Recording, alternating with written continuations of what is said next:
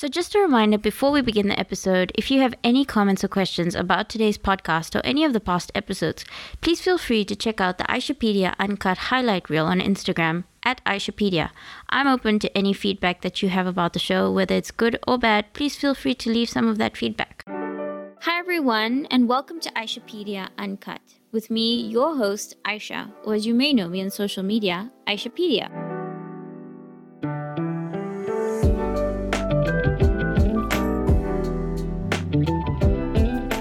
Episode was supposed to be about something completely different, but over the last weekend, I came across a piece of news which frustrated me quite a bit. Belgian universities have banned the headscarf, particularly after the Constitutional Court in Belgium ruled that this ban does not constitute a violation of the right to human dignity or to the right of religious freedom. Of course, this caused major uproar, and thousands of women have protested against this. And whilst this restriction against Islamic coverings isn't the first, it's still quite demoralizing. I'm not sure if any of you remember, but France have actually banned the burqa and the niqab, which is the face veil. Quite a few years ago, there was a big uproar about the banning of wearing the burqa, banning of wearing the burkini. It was insane. But don't you think it's ironic, considering the coronavirus now has us covering our faces with masks? Which often leads me to the question of whether people are just ignorant about what the hijab represents in Islam, or whether the definition of protecting your dignity is completely influenced by bigoted ideals. Either way, I felt it would be right to discuss what life as a hijabi represents. Because as someone that wears the headscarf, it does not mean that I'm oppressed, and it does not mean that the people who wear it are oppressed or have no autonomy to make choices, to make decisions. So let's start with the facts. Let's start with what the Quran says, and the Quran is actually the holy book of Islam for those of you that aren't sure. There have been some misgivings about whether this is even mentioned in the Quran at all, and whether we actually have to wear the hijab. And the answer is yes. What I'm about to actually interpret with you is all stated in the surah, which is also known as the prayer, called Al Nur, which means the light. It is the 24th surah and it is in verse 31 which states that the believing women are to guide their private parts and not expose their adornment except that which appears thereof, and to wrap a portion of their head covers over their chests. So this automatically means yes, it's obligatory to wear the scarf and uphold this modesty in your attire from the age of reaching puberty so let me give you a bit of some personal experience. I started wearing the headscarf at the age of 15 and purely out of my own choice, meaning my parents never forced me, I was not beaten into wearing it, or any of those extremist ideals. I was in my third year of high school, and one of the main influential factors was actually because all my cousins started going to this religious scholar for weekly talks, religious talks. It wasn't exactly Sunday school, but this very learned woman, she was giving talks at her house, and it was just a ladies only class. We would go, we would sit there, very inspiring talks. It was not around the headscarf particularly, but just the way Islam works. There were narrations about the prophets and the many prophets and how Islam came to be. I actually went a few times and automatically felt inspired to get closer to my religion. Shortly after that, a few of my cousins started wearing the headscarf, and I actually spoke to my mom about wearing the headscarf. To which he said, I need to be doing it for the right reasons, and not just because my cousins were doing it or because I've seen other people doing it. I mean, my mom herself said to me that she only started wearing it after she went for pilgrimage to Saudi Arabia, and that was way after she married my dad. I decided to test it out. I tried wearing my scarf out with my mom on a couple of grocery runs, and pretty soon I started feeling confident in it. Wearing it at school and being the only one wearing one in my class was extremely nerving. So many questions of why and did you lose your hair or were you forced? Even some people were asking me whether I'm now suddenly oppressed. Are you forced into it? Oh, why do you wear it, but your friend, who's also a Muslim, doesn't wear it? Even my guy cousins were like, Oh my god, what's going on? Why did you wear it? What's happening? And after explaining to them that I wanted this, quite repetitively, might I add, for myself and for my religion, it helped me feel more confident about my decision. I was definitely fearful, but quite confident actually. So, over the years, my hijab felt like a pillar of support. It wasn't always smooth sailing. When I was in university, I was definitely subjected to awkward glances and I actually recall once sitting in a cab with my friends. They were both non Muslim, but they were also the same ethnicity as me. And I straight up was ignored when the taxi driver was making small chat and I was making small chat. And the cab driver completely ignored us. He was white, but is that even the point? The purpose of my scarf was never just a fashion accessory.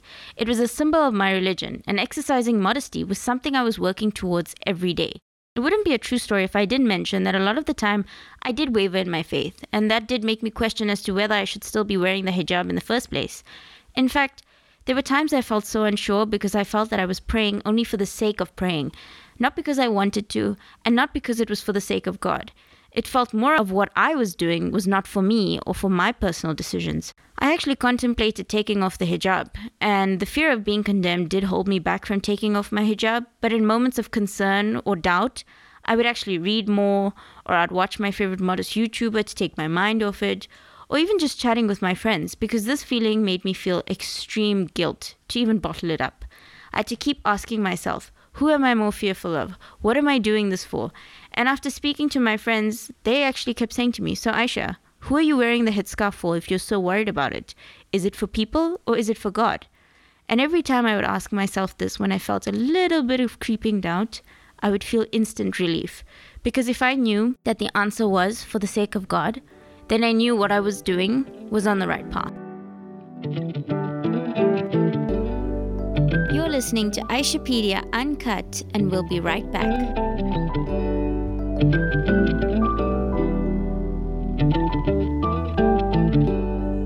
next thing that I actually wanted to discuss, because this seems to be quite a whole social media frenzy, was when a favorite or two headscarf wearing YouTubers of mine that I followed for years decided to remove their headscarf, and they ended up being celebrated. I'm going to be honest with you, I was upset. And I was more upset at how they profited, whether it was in followers or endorsements, but it was over this religious symbol. And then all of a sudden they forsake it and claim that only God can judge them, despite being a public figure and despite sharing their lives with us and sharing their journey of hijab with us for so long. I mean, was removing the headscarf wrong? I think so, yes.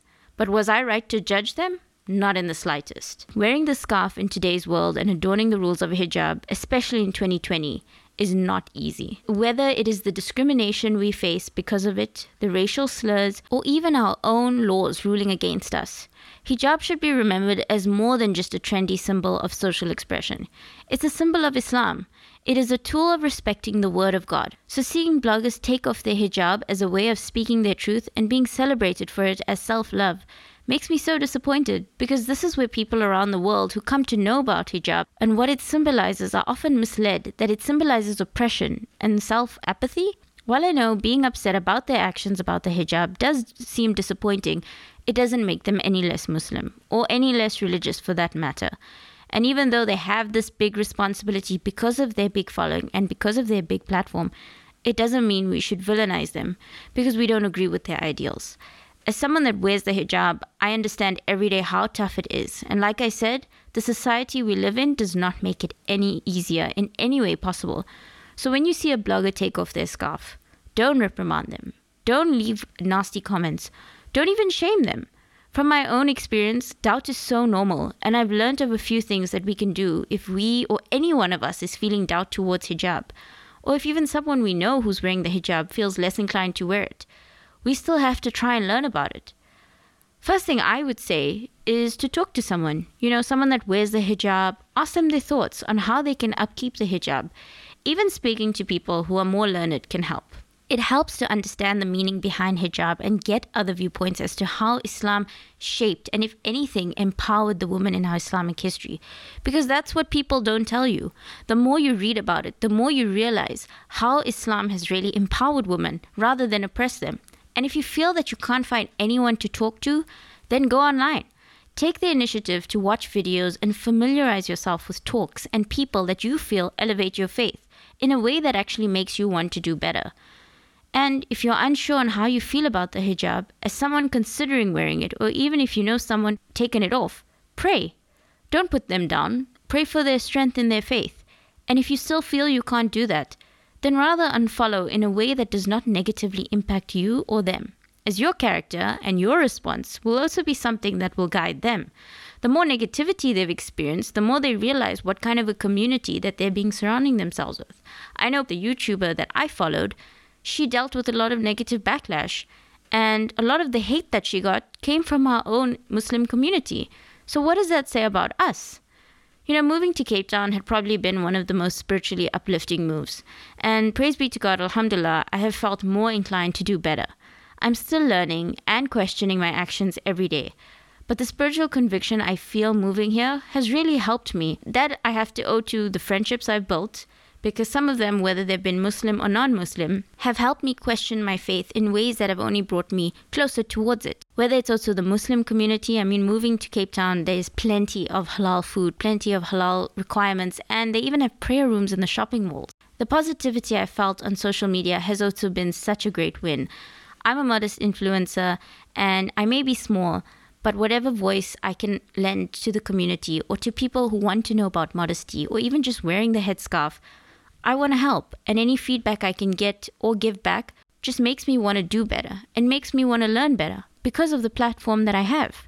Yes, there are hurdles, so I do try my best to stay grounded, and I have to keep questioning myself, something which I urge all of us to do. I said in a couple of episodes as well, we need to keep checking ourselves whether it's our privilege or whether it's the way we treat people or the way we see things.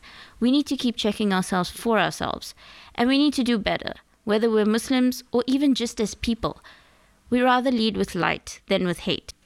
So, thank you all for listening to my podcast today. And I know it was quite a short one in comparison to my past episodes, but I thought I would give a little bit of insight on how I've been feeling.